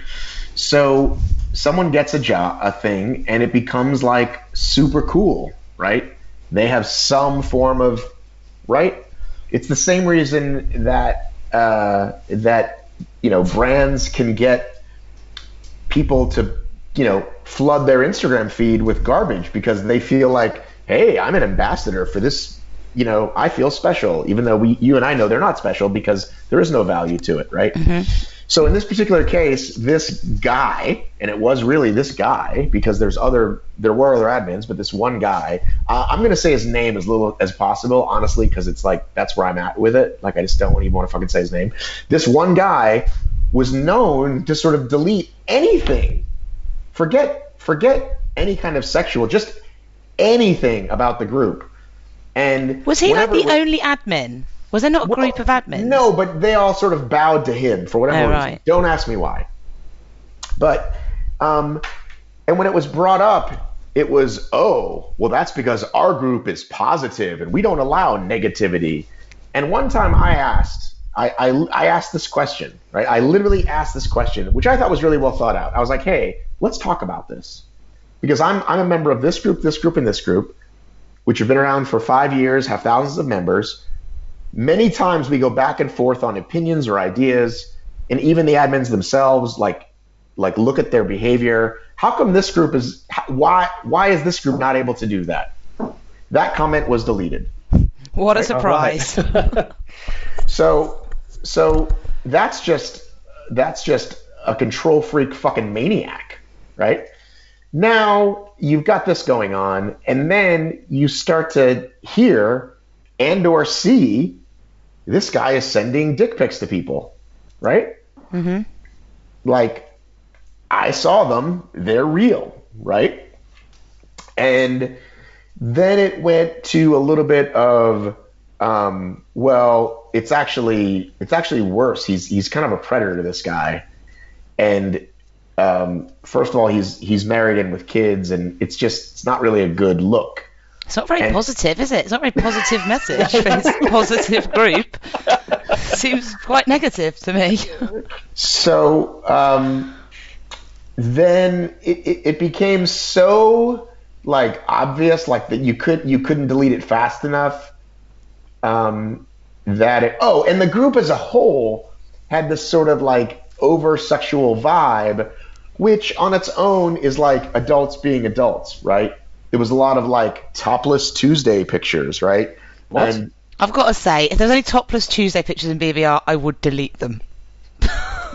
Mainly because I've met half of the group. Male and female. Unless it was Matt Simpson, they would be deleted. Male and female. but this was a thing, right? Again, like a lot of, you know, unhappily married or divorced people. And it's like, if that's what you want your group to be about, go for it. Plenty of that online, right? But then some people were like, not really my vibe. I'm going to leave, right? And uh, meanwhile, this guy, you know, at every chance he gets, talks about how many members they have, how they always win biggest team, how they're so, you know, how they're so supportive and so amazing, and everybody knows this guy's a fucking creep. So it gets to be so much that the story starts to be like, well, his wife did find out, but now he's clean and everything's good and he made a mistake and it's no big deal, right? And then, you know, it didn't take very long for that to, you know, quickly be like, he's still at it. He's still at it. So uh, this woman, people start to message me about it. I couldn't tell you exactly when, but the woman in the story uh, who gave me her name, uh, Kirsten, somebody said I should reach out to her, or she reached out directly to me, and she said, you know, I have a story to tell you. And we didn't talk on the phone. She would she would text me what happened, and she texted me that story that you read in that article, that horrifying story, and I couldn't believe what I was reading. I just I literally was like, I mean, I believed it, but I was like, it like it hurt me. Like my gut was like wrenching to hear a woman like type this out to me. Um, and at the time, I knew that if I only printed that story, that's like a he said she said thing. There's not much I can do. Mm-hmm. So I tried to get other women to corroborate because I knew there were women who talked about creepy behavior. I knew there were the two women who he stole the group from because that was a whole other thing that again a lot of people knew and it was hushed about. You know, he didn't even start the group. He bullied these fucking women. He took the group and then threatened them and all this really horrible stuff. And no one would go on the record. And so I'm like, I can't I can't do much. And another like, you know, year or so went by and uh, they were they were given this award they were given this like award for being the best team for something, and honestly, it just kind of like was like enough is enough. I just don't understand. Where is everybody else in this? Like, where is everybody else? There's no one else, is there? It's just this one guy, and he just no one's calling him out. No one's actually going, "Oh, hang on a minute." No, Talking they to, are. They're being deleted. They're being deleted and kicked out of the group. But they're not being deleted in real life. Where are they in real? Like, why are they not together in real life? Like, we all have to get together and do something about this. Are they just terrified of him? Well, I mean, how how how do how do people how do predators keep a job for 20 years? I mean, how did Harvey Weinstein do what he did for 20 years? Exactly. So, um, so I started rounding up people and talking. How, how did you how did you do that? Because that's not an easy thing to do. Is it just through hearing about stuff and, and well, part He of, started a Facebook group.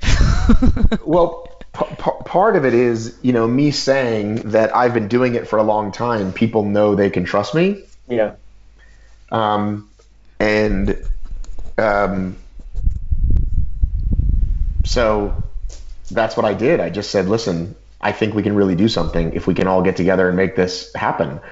And I certainly talked to far more people than the story allowed, because there were people that I mean, there were people that didn't want to go on the record. There were people whose, you know, quotes or facts were fuzzy, and I just I went with what I had. But I knew there's no way I'm going to do this because you know I just don't like this guy. Like, like it's it's you know you you can't you can't do that, right? I would be risking a lot to my own family. yeah. And so uh, I wrote it, and then uh, Spartan was saying that they were going to do something because everyone's like, "Oh, they knew too, and they didn't do anything." And it's like, well, I don't know what they means. Like, what do you mean? Like, people are like, "Oh, Spartan like likes the group too much. They like all the money they're getting and all this conspiracy theory shit that I didn't go for." I was Have like, you actually spoken to anyone at Spartan, like directly about it, and, and had you know them say, "Yeah, we definitely we knew because this happened and that happened," or is it no, no. just like I- people saying someone sh- someone showed me an old email from someone in their legal department from like three years ago, but that person's gone. So, I mean, I'm not going to spend time chasing that because what's the point? Right? Mm-hmm. Um, the point is, if Spartan hadn't have done the right thing, I might have. But I've said this many times. If Spartan just said we're looking into it, this guy would still be doing it today. But when Spartan says you are banned from our race, he's he's done because you can't keep being in a group where uh, you're the guy. You know, his whole mode of operandus was to message people as soon as they got in the group and be like, "Hey, you want to go for a run? You want to do this? You want to do that?" It's like, "Who are you?" "Oh, I'm the guy banned from all the races for being a sexual predator." You know what I mean? So once they banned him, that was sort of the death knell for him, and um, it was great because it's what needed to happen.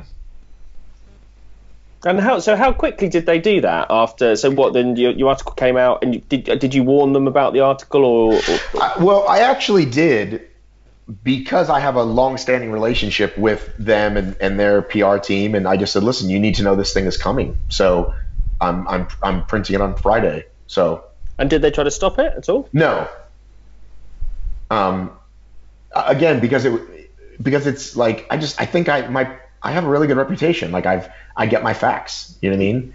Um, Do you know what? It's not like he's an employee of theirs. It's not like he's a, there's a direct. It's going to come out, isn't it? And it's better for them to just go, okay, well, we'll we'll. But the thing is, they're being reactive. They're not being proactive, and they're not going, oh shit, this has happened. If this is happening, like in a group as big, you know, as big as Spartan is, it it's hap- it, it must be happening more.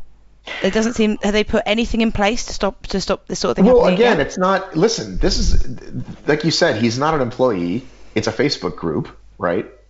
I'm sure that they've had some HR talks in the last month. I'm sure it's probably done, you know, a lot of good for that, and that's great. Um, but you know, the only thing that's left is like when they give away this award for the most people that signed up. You know, they can continue to give it to this group can they take it away from them? Can they say we're not going to acknowledge your group? Because people have said the group isn't rotten. There's thousands of good people in it, and I'm sure there is. But it was just really ugly because the people at the top didn't do anything either, right? Yeah. Yeah, uh, the thing is, I, I know he's like not an employee, but if I if I thought that someone was doing something similar to to our brand, um, you know, you'd think, well, it, it does. It, it's incredibly damaging. But you wouldn't like to think that there were people who. If you know, I started, but if I started a bad boy running Facebook group in Facebook, and then I started doing all kinds of shit, you'd be like, I can't control that guy. Oh, but, But, but you'd, be, you'd, be, you'd work you'd work pretty hard to, to discredit them, wouldn't you, on the outside? like I've seen this happen in the UK with small trail running companies, right? Where you've got a guy, and when this happened, I was like, because it was a, my favourite, it's White Star. I'm sure Andy won't mind mentioning it was White Star. He dealt with it very, very well. But I'm like, this guy that comes to all these races, I had absolutely no idea that he was going home and sending dick pics to basically most of the women in the group, but women he'd hand selected who wouldn't have a gob on them, which is why I never got one, I'm sure, because I would have literally put it in, back into the group in public and been like, look what I've just been sent from this person. But when it happened, this guy was removed. His name was not mentioned, obviously, because you've got to have those kind of legal bits in place. Um, and Andy, the race director for White Star, said if anybody ever has anything like this happen to them, you come direct to me. And that group's got it's small in comparison to Spartan. It's got maybe five, six thousand members, but it's growing all the time. But it, he really did stand up, like put his face out there and went, if it happens, tell me, or tell Gemma, or tell Joe, or tell somebody in the office that it's happening to you, and, and we'll just put a cosh on it immediately. I don't think have Spartan said anything since saying I know that he's not an employee, but he, but he is by association a representative of their brand, whether they pay him or not, or they want him to be or not. But have they actually said we're putting the these this duty of care list in place to try and help other people out, or have they just kind of gone, oh well, he's not he's not related to us anymore, we'll just put him over there and that'll be the end of it. Yeah, I mean that's that's pretty much it. But again, I don't expect them to. Like, I mean, listen, Spartan's a worldwide brand, and you can anybody can start a. I could start a group tomorrow called Spartan 4.0 or Spartan whatever or Joe DeSena's favorite group or any. You can call yourself anything you want. Um, so I don't I don't necessarily think they had to they they other than not acknowledge them as a group, they could say you need to rename yourself and start over somewhere else, and then we can acknowledge if you win an award. I mean, that's the only thing I could maybe think they would do. I think that, but I think there's more to it than this. Like in that, it's it's well, it's everywhere basically. The whole Me Too thing is everywhere. As a person that's worked in music for a long time, I know next year is the year of the music industry for that to all come out. I've done multiple interviews on it, but it's it, they're Who's not. first? Oh, I don't know, but there's some big names in there. Um, but um, What was I your role? What did you do in the music industry? I was a marketing manager, so I basically sat in the middle of all of the campaigns. But and I saw some- EMI. No, I didn't do EMI. I did. Uh, I was at Atlantic in Columbia. Yeah. Um, but what I'm saying is, no one's actually going. the NME? Huh? you work at the NME? No, I didn't work for the NME. Um, but that's another story, the NME. Um, so, but what I'm saying is, I can't believe you don't appreciate any of my uh, humor uh, references. You appreciate none of them. no, I don't appreciate anything. I'm a goth. Uh, but but what I would appreciate is if these massive companies, regardless of what it is that they do, Spartan, Tough Mudder, whoever it is, Hey, eh, Listen, they're going to put out a nice letter. This is the most I don't want important to thing to a nice us. letter. We I want to really give a shit. Blah blah blah. I want to actually fucking do something, and I don't understand why they're not they're not doing something. It, do, it does feel as though it's like you've done the work for us. Thank you for thank you for doing it. We can put out a thing saying it's done, and that's it for the for the. What what have the other brands done? Have they done anything? Is there Well- is, is there any bit of acknowledgement from them that maybe their same thing might be happening with theirs, or Well, uh, once again, the community did not let that stand, and they they they they were tagging all the race directors of all the other companies. They were like, "Get rid of this guy! Get rid of this guy! Get rid of this guy!" And they all did. They were like, "Sure, no problem." Right? I mean, there was one guy who messaged me like, eh, all the brands, big, big, big brands, small brands, they'd all ban this guy. And this one guy who has a pretty small race, I think he does one race a year, messages me, and he's like, "Hey, uh, what can you tell me about that guy? And I was like, what do you mean? He's like, well, before I ban him, I just want to make sure, you know, you're really. I said, no, I don't believe it at all. It's all made up. Like, what are you talking about? Like, like I wrote a fucking article this big on what this guy did. Like, you, if you need, you know what I mean?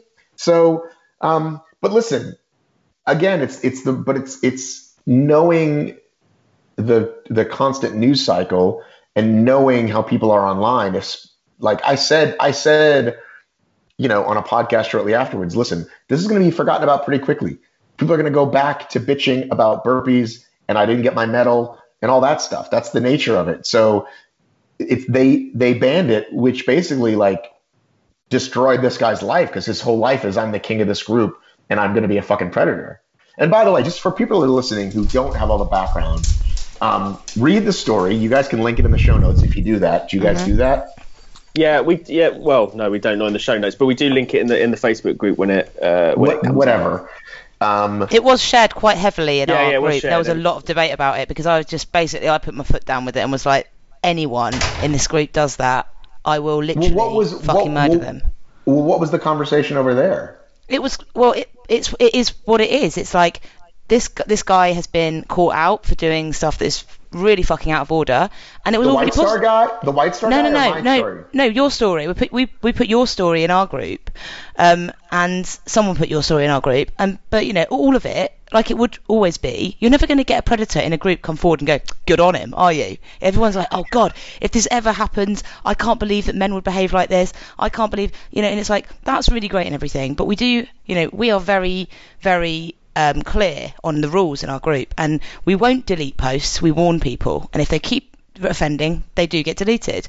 If they've posted the same fucking video of a cyclist being knocked off his bike by an antelope, we'll just delete it because it's boring. It means nothing to anyone.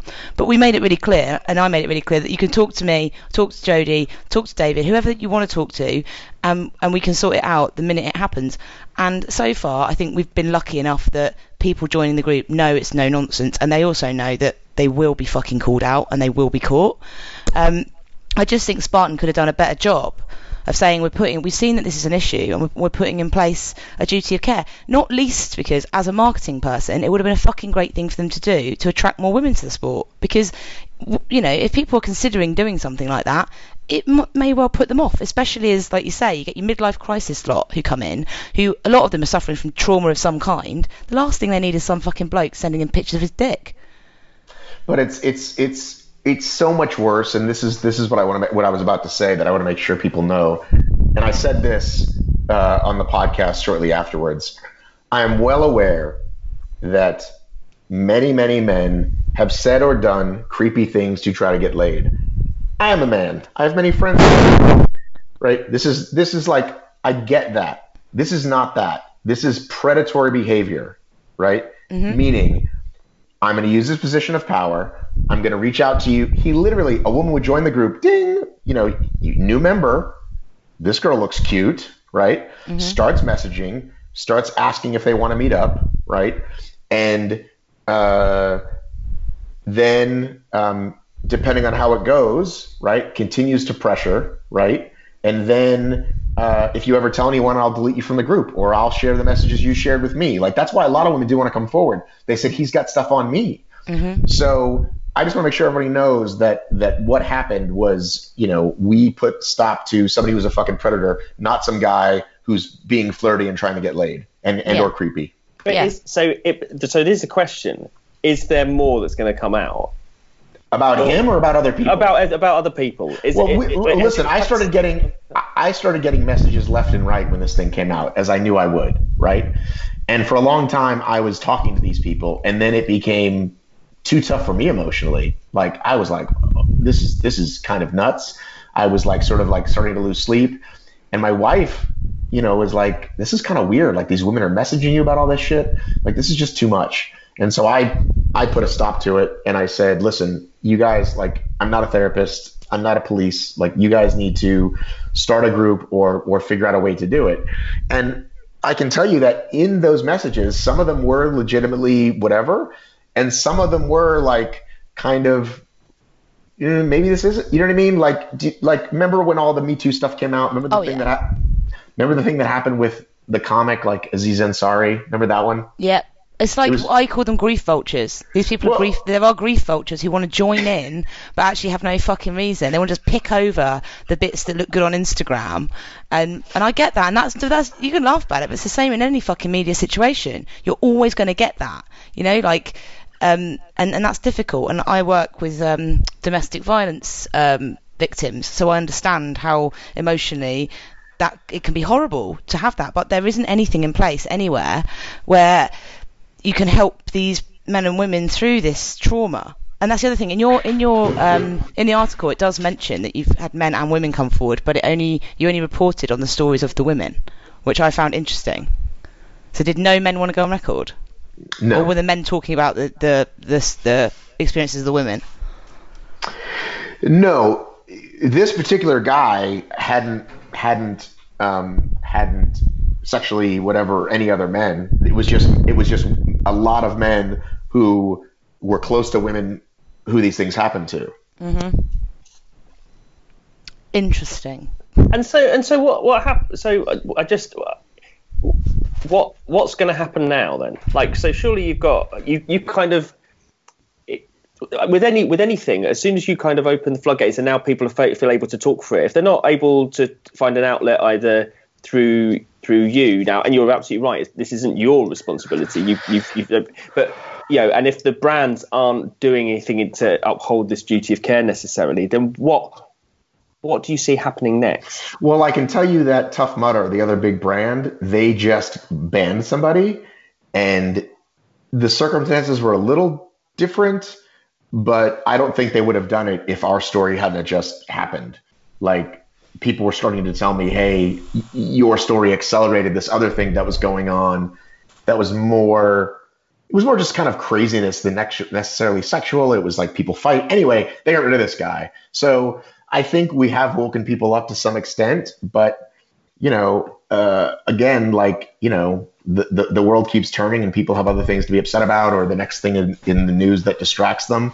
You know, I, I hope that you know, if anything, what I am proud of is that we gave women a voice. That's that's sort of the biggest thing that we've that I've heard from people is that we gave them a voice, and that it's for them to know that a man like actually understands um, and is willing to and is willing to listen. And then these companies are going to do, you know, what they do. And, And it is the internet, and the internet is very fucking hard to police, especially Facebook.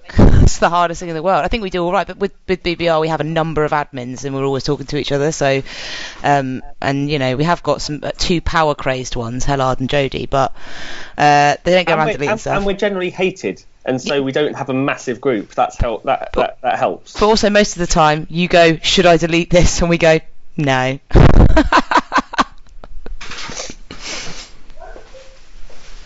So in terms of like everything that happened, then just kind of like um, like drawing this to a, a conclusion. Then is, was there anything that happened that that you found really surprising, either from the perspective of how brands reacted, from uh, you know the, the way that it played out, or anything that kind of changed how you felt about OCR? Well, I think I was not I was not prepared. I was very naively not prepared. I knew that I mean, I you know, not to be too dramatic, but like I literally like hovered my finger over the mouse, right? Like before I hit publish. I knew like this is this is going to be huge, right? I can't take this back. Uh, even still, I was not emotionally prepared for the um, what was going to happen just for myself and also again naively the the hardcore defenders the the truthers if you will. Um, and so then I had to stop reading comments because they just become toxic right? Because someone says things like why did she go to a hotel room with him at all? to well the courts haven't proven it so why is he guilty? And it's like you, you know a lot of that and then a lot of back and forth on that. And then i realized that if we went if we went to court right if he's accused of rape and loses those same people can say the trial was fixed. It's not fair. You know what i mean? The women lied like whatever. Like you're not going to change anybody's opinion. It's like you know it's the reason you know i don't i don't pick fights with people about trump. I'm not going to change their fucking minds right? It's like what's the point? So um and I, I should have known that was coming and I didn't. And um, there are people who who who don't like me, who continue not to like me, and then there are people who you know uh, are really glad and are like you know thrilled. So Did you ever get a statement from him, like after you published Oh, it? Did you hear from him, or like his lawyers, or like what happened? So he's he's not a very bright guy because the first thing he did was write this whole post sort of describing how he was innocent and you know basically admitting that he went to this hotel with this woman but that it didn't happen the way she said it did. And you know i thought you know the first thing you've done is what any lawyer would tell you to do is you just put yourself at the scene of the crime. Like the first thing you would try to do is they can't prove i was even there. Right that would be the first defense you would ever come up with right? Um, so then he had a lawyer, I'm assuming a friend of the family, send me a letter um, asking me if I would take it down. And I responded that uh, I stand by my story and that I have a dozen other women that I've talked to and that I may write another article. Um, just really just not that I was going to write one, but just to show that like, like it's going to be worse for you if you keep hounding. Then I got another letter from what I would call an ambulance chaser. Do you have this term in the UK? Yeah. So these guys, if you go to their website and their Instagram page, it's like, has somebody said something bad about you on the internet? We will erase it and, and scrub the web. Which Better call Saul. exactly. No, no, no. I have much more respect for Saul than, than these guys. Um, and, and you and I know that you can't possibly scrub the web. And so I was able to get uh, some pretty amazing lawyers who specialize in journalism and First Amendment. And they sent a lawyer that's like a letter like this long that was like, okay. And he hasn't even responded, and I doubt he will. Um, I'm also being uh, I'm also being legitimately served by another race. You can get me on another time to talk about this. I wrote an article about a company who canceled races, and uh, they're they're they're actually suing me. Like they they served me legally, and I'm working on that one too. So uh, we can talk about that one later, though. Oh wow. So I'd say that. So there has there been a bit of a backlash. Well, I think um,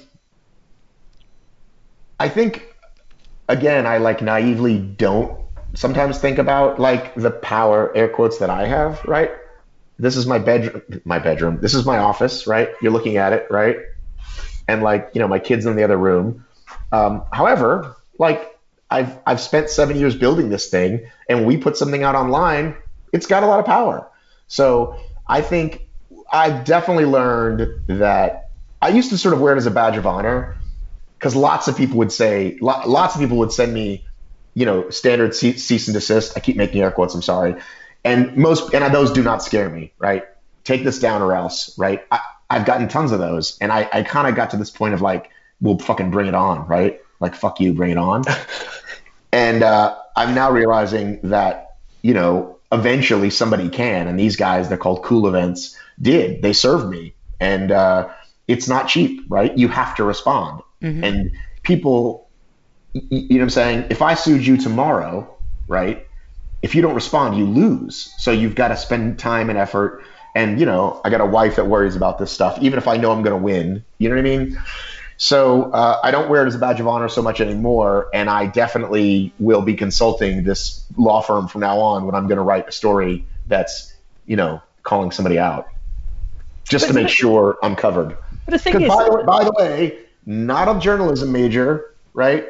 Uh, not a media, no media studies. Like, uh, you know, I got a D in high school English. I'm just a guy who, you know, started this business and has been winging it. You know what I mean? But the thing, but the thing is, like, it, you wouldn't, and I think we talk about this a bit, don't we, in terms of like the what the um, like UK like running media are like and everything. In that they'll never say anything bad about anyone because you know advertising is so important. Right, so actually, right. you know, the, the fact that you said you've been building it for seven years, but you've been building it for seven years, but you're still putting you're putting that on the line, and that's quite a that's quite a you know a, a difficult thing to do, especially if you don't have like the the you know kind of like deep pockets that other you know, you know big big media companies would have in order to defend themselves. And so I- you know it could be completely erase everything that you're doing with one one thing. So you know the fact that you're still kind of pushing that is you know clearly is uh, is something that's very um, gives gives you an edge, as it were. Well, it's also like I don't know any different. You know what I mean? Like people say that, like, well, hey, like that's really great that you've built this business and like done this thing that you love, and it's like I just I don't know how to do anything else, right? It's like too stupid to quit kind of thing. So. Um, I, like you know, and I don't have deep pockets. I have a wife and three children, and those children eat a lot of fucking cereal. And uh, um, like, do you guys do you guys have any like like are you doing a Patreon thing or just merch? We just do merch and we do it really badly. That's how that's how we work. We Everybody veer- loves bad merch. We they did it it veers from crisis to crisis. If so, if someone sued us, and I'm absolutely astonished that no one has, um, considering how hard they. Oh no, they have they have tried, but I deleted all those posts from the page because I only like positivity in our group. Um, if they if they sued us, we'd collapse like harder than a house of cards. It would it, literally you you could send us a cease and desist. It would probably go as well. So yeah, we you know, but but we do actually we do talk about stuff that yeah you wouldn't find in running media and things like that. It doesn't tend to be like super controversial, but it does seem to be things that you know just don't really get covered elsewhere. but we're, which, we're, the, yeah. we're the same as you. Like people either really really love us or absolutely fucking hate us. But isn't that Those- great? But isn't that great? Who wants to be fucking you know boring ass milk toast average? You know what I Yeah. mean? Yeah. I don't even know what milk toast is, but I can just imagine what milk toast is. Um, yeah, exactly. It's like milky toast. Milky toast. Yeah. That sounds disgusting. I know, horrible. Beige like magnolia paint. Okay, amazing. Um, brilliant. Um, it, it's been amazing having you on. Um, and so thank you so much for uh, not just for you know sharing it, but actually um, you know d- doing what you've done in order to open it up in a way that probably uh, you know no one else would have would have been able to. If people want to um, follow you um, and you know uh, connect with you, what's the, what's the best way of them doing that? So, Obstacle Racing Media is my company, uh, not to be confused with Obstacle Course Racing Media, which is a company that started after me and practically took my name and puts out garbage content. So, Obstacle Racing Media, and I am personally Matt B. Davis on all the platforms M A T T, B is in boy, Davis. The B is for Bad Boy Running Club? No. Um, Yes, he's changed his it as that. name. Keep it as that. Keep it as that. Um, but I feel like we do have a lot in common, and uh, I should have you all on my show. Can I have you two and not the other guy, not the handsome That's, guy? what- that's the main thing I'm going to love about this is that this is one of those interviews that David would really, really want to be part of, and I am so pleased that he's not. He's going to absolutely miss it. So yeah, when you do the invite, don't include him. That's when you get the cease and desists when you have David Hellard on your podcast. Can you guys, can you guys ever talk uh, earlier? Is this the earliest you can do? Yeah, we can. Yeah, Yeah, we can talk whenever. Yeah, yeah, absolutely. Okay. Well, why did you make it so late? We could have done it like earlier today. Because I was on a plane coming I back from a working. desert. Oh yeah, fi- yeah, we have to. Hey, yeah. did what does name do that race? Did uh, did I want to say Ian? They're all named Ian though over there. Uh, what's his last name? Dave, Tom, Ian, Pete, Steve, Right. Matt, Graham. Cram. They're all, Graham. named, they're all named Ian or Graham, aren't they? Yeah. Or Nigel. Nigel. There's no one called Nigel. I think the last Nigel died out about three years I ago. didn't. I didn't have any Nigels. I had two Toms. Had three We're Ians. only making plans for Nigel. Nigel. Your listeners Love didn't this know they guy. were going to get my amazing XTC version. Are you an XTC fan, by the way? Sure, I love them. Why did you roll your eyes? Because I'm not. Nobody likes them. Really? yeah. How old are you? My ex my ex editor on on the trade magazine I worked on used to like them and used to play it on loop for about nine hours when we were going to press, which was just the worst experience ever. So that's my only real experience of XTC. Oh, have you told anyone about that? I, haven't- I feel like I feel like I'm coming out with, with this as well. Okay, amazing. Ian. Ian's his name. Uh, Graham. His name is Graham. Did a guy called Graham run the race and he's bald? Yes, he did. Bald grey. guy. Oh, he he rode the bike for two days and then he ran for three days. And what are you supposed to do? Well, ride the bike for two days and run for three days, or run for five days. And what did he do? Rode the bike for two days I feel and like there's ran a power play for going on three here. days. I'm not. I'm not sure. What, do you understand what she's saying, Jody? yeah, yeah. What is she saying? Just I'm being you bullied. can either you can either ride the bike for two days and run for three days, or you can run for five. So he rode the bike an extra day like a big wuss. Is that what No. you're saying? No, the race race to the Race wreck. is five days. Okay, race to the wreck works like this. There's two options. Either ride a bike for two days through the desert, then run for three days, or fuck the bike off and run for five days. Wait a minute. But wouldn't you go further on the bike? No, because the just- bike course is longer. The bike course is Ah. 100 kilometres a day, whereas the running is not 100 kilometres a day. Okay. So if you do the bike and run, you do 300 kilometres in the week. If you just do the run, you do 200 kilometres. But the bike's horrible. Everybody that did the bike was like, my fucking ass is literally bleeding. And I was like, I told you. It's horrible. They're big fat bikes Okay, and well, the dunes listen. are horrible. li- just before before we go, listen. Before we go, I have wanted to come over there. As I said, I am I am an Anglophile, as you can tell by my brilliant uh, impression of XTC and my extensive knowledge of all things UK. Your accent is amazing. right? So I've wanted to come over for a long time and do uh, a, a race, right? So I used to just think probably only an obstacle race. yeah, but, do that. But but now since I'm I'm looking at longer running goals, I've done a few ultras. I think I'd like to get back to ultras 2020, 2021. Uh, I'd like to talk to you guys about coming over and doing something, especially if it's a race that you put on or that you know a lot a lot about, because I'm trying to um, get out there. Well, you should come over for the running show. Like we've got we've got the Ultra Zone at the running show in January, and then you'd meet loads of great people, including the race director, who I will say to you, go and run his race because it's really good. Well, is there one that weekend? It's not just a convention, right? No, it's a big convention, but um, but yeah, we could we'll we'll we'll sort you something out. Don't worry, we'll sort you something out. Yeah, I don't out. want to come over just for a convention. I want to come over to run. Oh, okay, we'll, we'll do a race just for you. We'll set one up.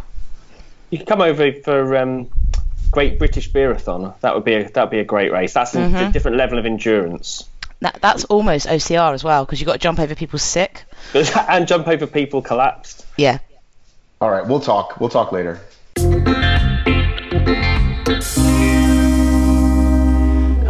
So there you go, listener. Bit of a different episode for you there. Bit of a different style interview, but also a different outro for us. Very different all round. But um, yeah, what do you think? It just seems that wherever there is unchecked power, even if it's a only a kind of minor social power, there's always going to be some dick, isn't there? Um, so I think that's the challenge we face as a society these days is that with all these semi communities that are, are popping up everywhere, that um, there's no real regulation of them or people to keep them in check. So, um, yeah, be interested to know what your thoughts are. The flip side of it, which is obviously it's, it's very hard to to be able to police these things and to create communities that are fully engaging and involving of everyone and, and do welcome everyone with open arms without also attracting some people that aren't necessarily your favorite in the world. Um, so where do you find the balance? But hopefully we're managing to do that with the podcast, managing to that with the group and with the running club. Um, but it'll be interesting to see what happens in the future with uh, Facebook groups in general. But I want to know from what Allie Bailey was saying about the music industry, because my God, I bet there's some stories to come out there. If you think about all the industries where there have been all these exposes, the music industry is is already the most debauched of them, where people almost build their reputations on their their bad behaviour, and so how far could it go? But also, who's it going to be? Oh, I hope it's not Cliff Richard. Love that guy. Ah, no, it won't be Cliff. It will not be Cliff. But it'd be so interesting to uh, to know. Which brings me up to the next topic: the Christmas party. It's coming up. It's coming up soon. Allie Bailey will be there. Hopefully, be she'll be tipsy and telling us who she means or what she's heard because I doubt we'll be able to broadcast it on this podcast, whatever we do here. So if you haven't got your ticket for that, do come along. Got the National Running Show coming up, but I've already talked about that in our outro next week, so I won't mention that too much. If you enjoyed this episode, then other ones linked to OCR that are good to listen to. Uh, we spoke to Jon Albon, five or six times double world champion of OCR, and we caught up with him. We used to be teammates, and so he talked about that, his sky racing, and uh, his trail running. Some really early episodes with Pete Reese, fantastic. Pete started off Mudstacle that Matt mentioned quite a few times, and he goes into almost the birth of OCR, but also the transformation that we saw in the UK, where we had three years where it absolutely boomed and then started to fall away. So he talks about that and talks about the community he set up and the different races. But also Jim from Rat Race, really interesting. Rat Race were one of the originals, not the very original obstacle race, but certainly the first urban one. They still have the world's longest continuous obstacle race, and he does all of the events that I've certainly done in the past. But Ali's now doing these new adventures, going into epic countries and really getting into the ultra world. So another fascinating in, um, episode to listen to and to understand how he's seen the obstacle and the ultra community change and warp and people jump from one to the other and where he sees the sport going in the future. So that's Bad Boy Running very different episode to the usual. Um, it's not normally so hodgepodged, but sometimes it is. We're not paid. We're short of time. Guests cancel. We're busy. It's a nightmare.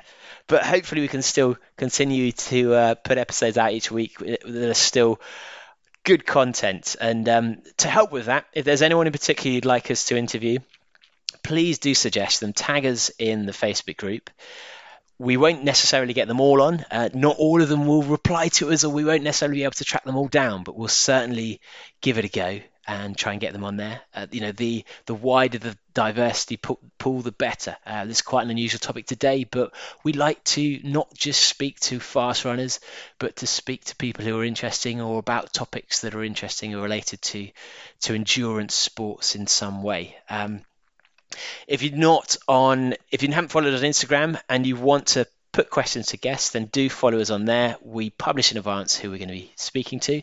Doesn't always happen because things fall through, but we will ask the questions or incorporate them in the conversation with them, so you can get a little bit extra out of every episode that uh, that we have.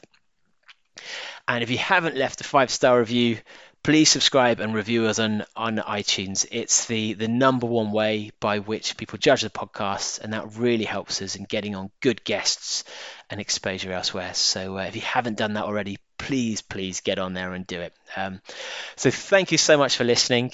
We'll be back uh, next week with uh, an even more cut up and um, unusual episode but I've already recorded that and it's really, really good. Danny Bent is on his way and he is just a wonderful human being to talk about um, all, taking 21 people who weren't ultra trained to run an ultra across Iceland and also setting up the the London relay and potentially the world relay. So really, really topic, interesting topic for you. In the forthcoming weeks, Camille Herron is is uh, should be coming back in a couple of weeks, uh, third time on to talk about how she broke the 24 hour world record, and also just to be Camille because chatting to her is a joy because she's awesome. Um, and we also have the former head of WADA coming on to finally educate Jody and I as much as as you guys on how it all works, how they test people, where the power lies in these organizations, who makes the decisions. So hopefully we can just get a clearer understanding of the issues facing our sport and, and what likely is to change. And actually, the great thing is, Rob, he's uh, set up a new organisation with the sole intention of changing the sport and lobbying through through the powers of the uh, the athletes themselves. So, thanks for listening. Hope you've enjoyed it, and we'll see you next time. But a bye bye bye bye. But a bye bye bye bye. But a bye bye bye bye. But a bye bye bye bye. I must admit I was a clown to be messing around. But that doesn't mean that you have to leave town. Come back. Yes, and give me one more try. Cause a love like this should I never ever die. Come back. Fuck you, buddy.